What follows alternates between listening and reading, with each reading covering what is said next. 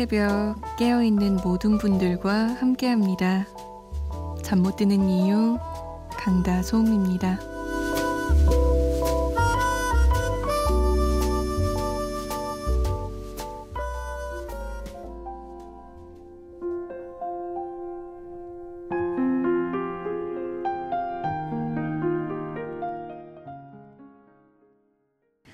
김유나의 야상곡이었습니다. 8월 11일 목요일 새벽 2시 잠 못 드는 이유 강다솜입니다. 문을 열었습니다. 김유나 씨의 목소리는 참 새벽에 들어서 더 그런가 굉장히 처연하게 들리죠. 처연한 사람들이 뭔가 모여들 것만 같아요. 처연한 사연을 가지고 저에게 문자를 주실 것만 같기도 하고 아닌가? 어떤 이야기 오늘 저에게 들려주실 거예요? 문자 보내실 곳 샵 8001번입니다. 짧은 문자는 50원, 긴 문자는 100원의 정보 이용료 추가되고요. 스마트폰이나 컴퓨터에 MBC 미니 다운받아서 보내주셔도 되고요. 저희가 소개가 좀 늦는데요. 그 부분만 양해를 부탁드릴게요. 음, 4377번님의 사연 볼까요? 고등학교 3학년 여학생입니다. 수능이 이제 100일도 안 남았어요. 이제 수시도 넣어야 하고 정시 준비도 해야 하고 너무나 힘듭니다. 전국의 고3들에게 힘내라고 해주세요. 늦은 밤 잠도 안 오는데 정은지의 하늘바라기 들려주시면 너무너무 감사하겠습니다. 라고 남기셨어요. 그쵸. 얼마 전에 이제 수능 100일 남았다. D 100일. 이러면서 기사가 마구마구 쏟아진 걸 봤어요. 그때 제 마음? 그때 그 제가 고3일 때 제 마음? 제 친구들의 마음이 막 생각이 나더라고요. 어, 그때는 막 100일밖에 안 남았어? 아찔해진 게 첫 번째 기분이었던 것 같아요. 누군가 100일밖에 안 남았어 라고 했을 때. 지금은 제 3자 입장에서 보면 수능이 100일 남았다. 그럼 물론 짧은 기간이지만 그렇다고 포기해야 하는 그런 시점은 아닌 것 같은?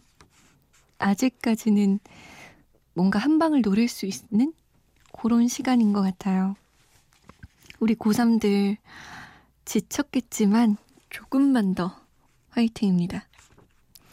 7412번님은 12시에 잠이 안 와서 박정아의 달빛 낙원 듣고 지금 잠 못 드는 이유 들어요. 오늘 유난히 고민이 머리에서 떠나지 않네요. 아무래도 오늘은 못 자려나 봐요. 노래는 휘성의 사랑은 맛있다 부탁해요. 라고. 어떤 고민이시길래? 사랑 고민인가? 휘성의 사랑은 맛있다는 좀 달콤하고 설레는 노래인데. 0744번님은 오늘도 피곤한 몸을 이끌고 퇴근하는 자영업자입니다. 조장혁의 그대 떠나가도 듣고 싶습니다. 라고 남기셨어요. 저도 그 술집을 운영하는 친구가 있는데 그 친구도 항상 이 시간쯤 퇴근을 하더라고요. 1시 반, 2시, 2시 반, 뭐 늦어질 땐 3시. 고생하셨어요, 오늘도. 진상 손님은 없었어요? 진상 손님이 제일 힘들다고 하던데. 조장혁의 그대 떠나가도 정은지의 하늘바라기, 휘성의 사랑은 맛있다. 세 곡입니다.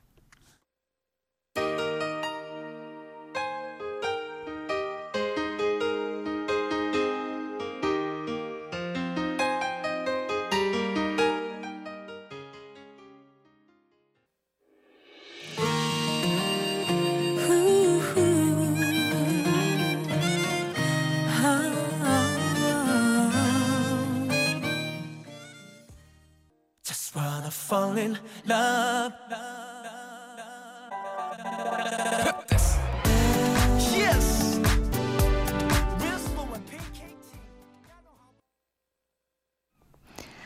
휘성의 사랑은 맛있다 였습니다. 그 전에 정은지의 하늘바라기, 조장혁의 그대 떠나가도 들었어요. 지금 휘성의 사랑은 맛있다 들으면 괜히 엄청 신나지더라고요. 뭔가 달콤한 아이스크림 같은 사랑을 맛본 기분이랄까요? 노래 자체에서. 음, 응답하라 추억의 노래 1989년으로 가보려고 하는데요. 4420번님의 문자 덕분에 이렇게 엮어봤어요. 며칠 전에 온 문자인데, 듣기만 하다가 처음 문자 보내네요. 남자친구랑 대구, 보, 대구에 포크 페스티벌 갔다가 집에 가는 길이에요. 변진섭, 로이킴 등등 많은 가수분들이 오셨어요. 잔디밭에 앉아서 많은 사람들과 함께 기타 소리 또 노래 들으니까 옛날 생각도 나고 너무 좋더라고요. 내일 또 가려고요. 변진섭의 숙녀에게 듣고 싶어요. 라고 남기셨어요. 이, 사실, 가을 밤에 들으면 더 좋잖아요. 선선한 바람과 함께 기타 소리, 음악, 잔디밭. 근데 요즘 같은 여름밤에도 이런 음악 페스티벌에 가면 잠시나마 무더위를 좀 잊을 수 있는 것 같아요. 약간, 약간 더운데, 사실 요즘 약간 덥진 않죠. 좀 많이 덥긴 한데. 그래도 이 더위 속에 음악, 그리고 사랑하는 사람, 또 그 여름밤만의 분위기가 있잖아요. 그런 것도 참 음악 페스티벌과 참 잘 어울리는 것 같아요. 어쨌든 변진섭의 숙녀에게부터 들어볼게요. 변진섭 2집에 실려 있더라고요. 그리고 이상우의 1집 바람에 옷깃이 날리듯 그리고 황치훈의 1집 추억 속의 그대 세 곡으로 들어가 보시죠.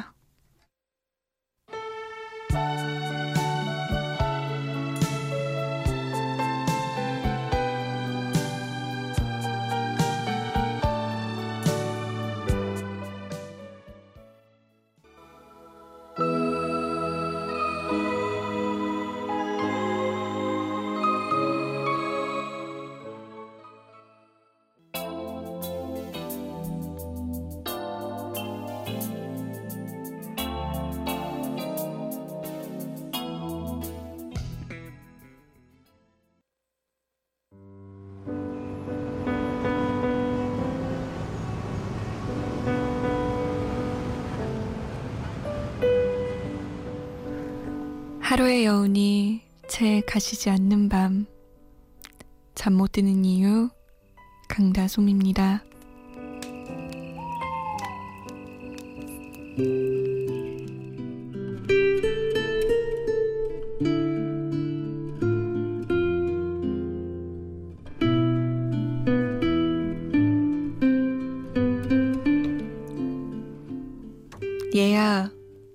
너도 어른이 되어 보면 세상에 화가 나는 일이 얼마나 많은지 이해하게 될 거야.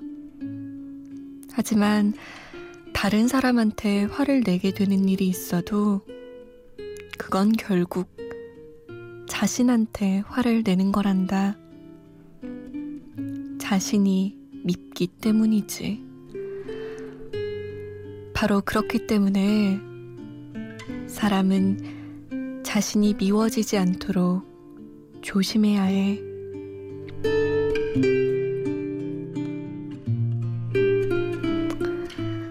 잠 못 드는 밤 한 페이지. 오늘은 위기철 작가의 아홉 살 인생 중에서였습니다.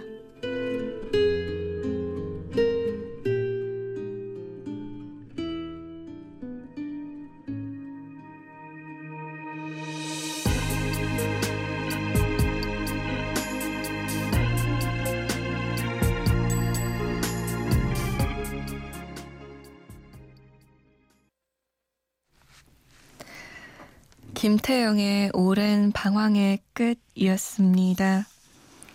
위기철 작가의 9살 인생 중에서 일부분 잠 못 드는 밤 한 페이지로 읽어드렸어요. 음, 잠깐 다시 읽어드릴까요? 일부분? 다른 사람한테 화를 내게 되는 일이 있어도 결국 자신한테 화를 내는 거란다. 자신이 밉기 때문이지. 그래서 사람은 자신이 미워지지 않도록 조심해야 돼. 너무너무 와닿는 이야기였어요, 저에게는. 누군가를 싫어하고, 누군가를, 음, 기피하고, 이런 모든 나의 감정들이 그런 화살 같은 감정을 다른 사람에게 쏘아대는 게 아니라 그 화살이 부메랑처럼 저에게 돌아오는 것 같더라고요. 뭔가 그런 나쁜 감정이라고 하긴 좀 그렇지만 부정적인 부정적인 감정을 가지면 결국은 내가 힘들고 내가 힘들다가 나는 왜 이것밖에 안 되나라는 생각도 들고 자존감을 잃기도 쉽고 그렇더라고요.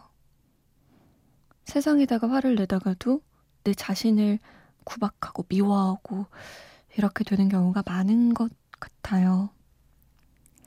혹시나 여러분 그러고 계신 건 아니죠? 그렇게 자신을 자책하고 미워하고 그래서 이 시간에 깨어 계신 건 아니길 바라봅니다. 내가 내 자신을 가장 예뻐해주고 챙겨주고 이해해주고 칭찬해줘야 되는데 가장 막대하기 쉬운 사람이 나 자신이고 어떻게 보면 가끔은 나 자신을 가장 쉽게 학대하는 것 같다는 생각도 들어요. 내가 날 예뻐야 되는데 그게 말처럼 쉽지만은 않아요. 그죠? 좀 예뻐해 주세요. 저도 제 자신을 예뻐하려고 노력 중입니다. 자존감이 참 중요해요. 음, 8264번님의 사연 볼까요? 청취만 하다가 잠이 오지 않아서 처음 보내봐요. 잠에 취하려는데 친구의 메시지에 잠이 오지 않습니다. 3년의 연애 끝에 헤어졌다며 이번에 같이 휴가 갔을 때 내년에 결혼하고 싶다며 행복해 했는데 그 남자는 이별을 서서히 준비를 하고 있었더라고요. 처음부터 너의 사람이 아니었다고 이별은 10번, 100번 해도 힘들지만 견디라면서 위로 아닌 위로를 해주었지만 이 밤에 내가 제일 고맙다 해주는 친구. 마음이 안 좋은 새벽이에요. 댕아, 힘내자. 네 사람이 지금 널 위해서 저기서 달려오고 있어. 알리의 365일 부탁드려요.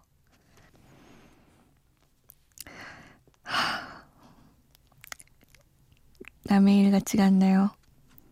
사실 제가 어제 상담자의 날이란 이런 건가? 뭐 이런 생각이 들 정도로 상담이 진짜 많이 들어왔어요. 어제 제 핸드폰 불났거든요.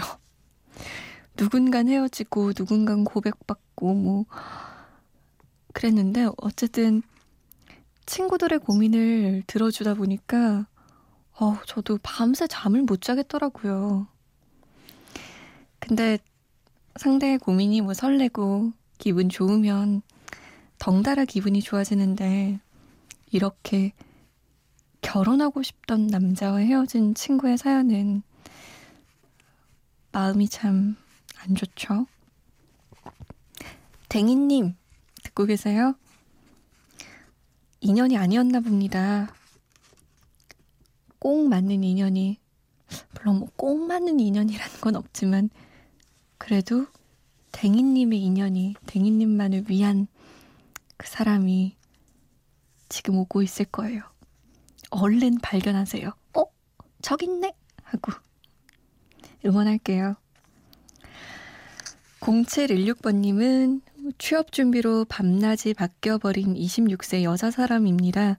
항상 노래 들으면서 작업하곤 했는데 문득 라디오 생각이 나서 채널을 돌리던 와중에 따뜻한 목소리에 청취 중이에요.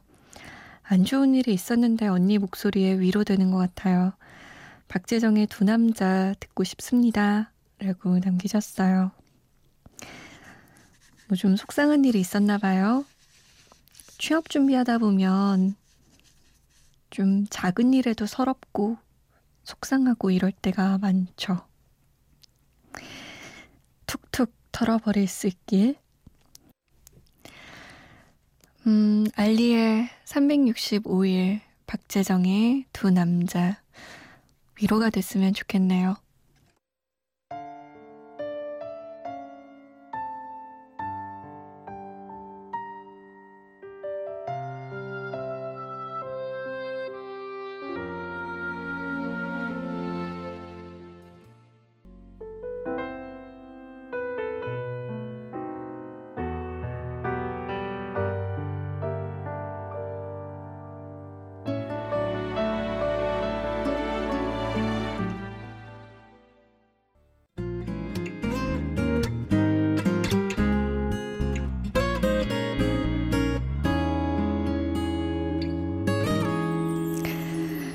오늘의 끝곡은 2034번님의 신청곡입니다.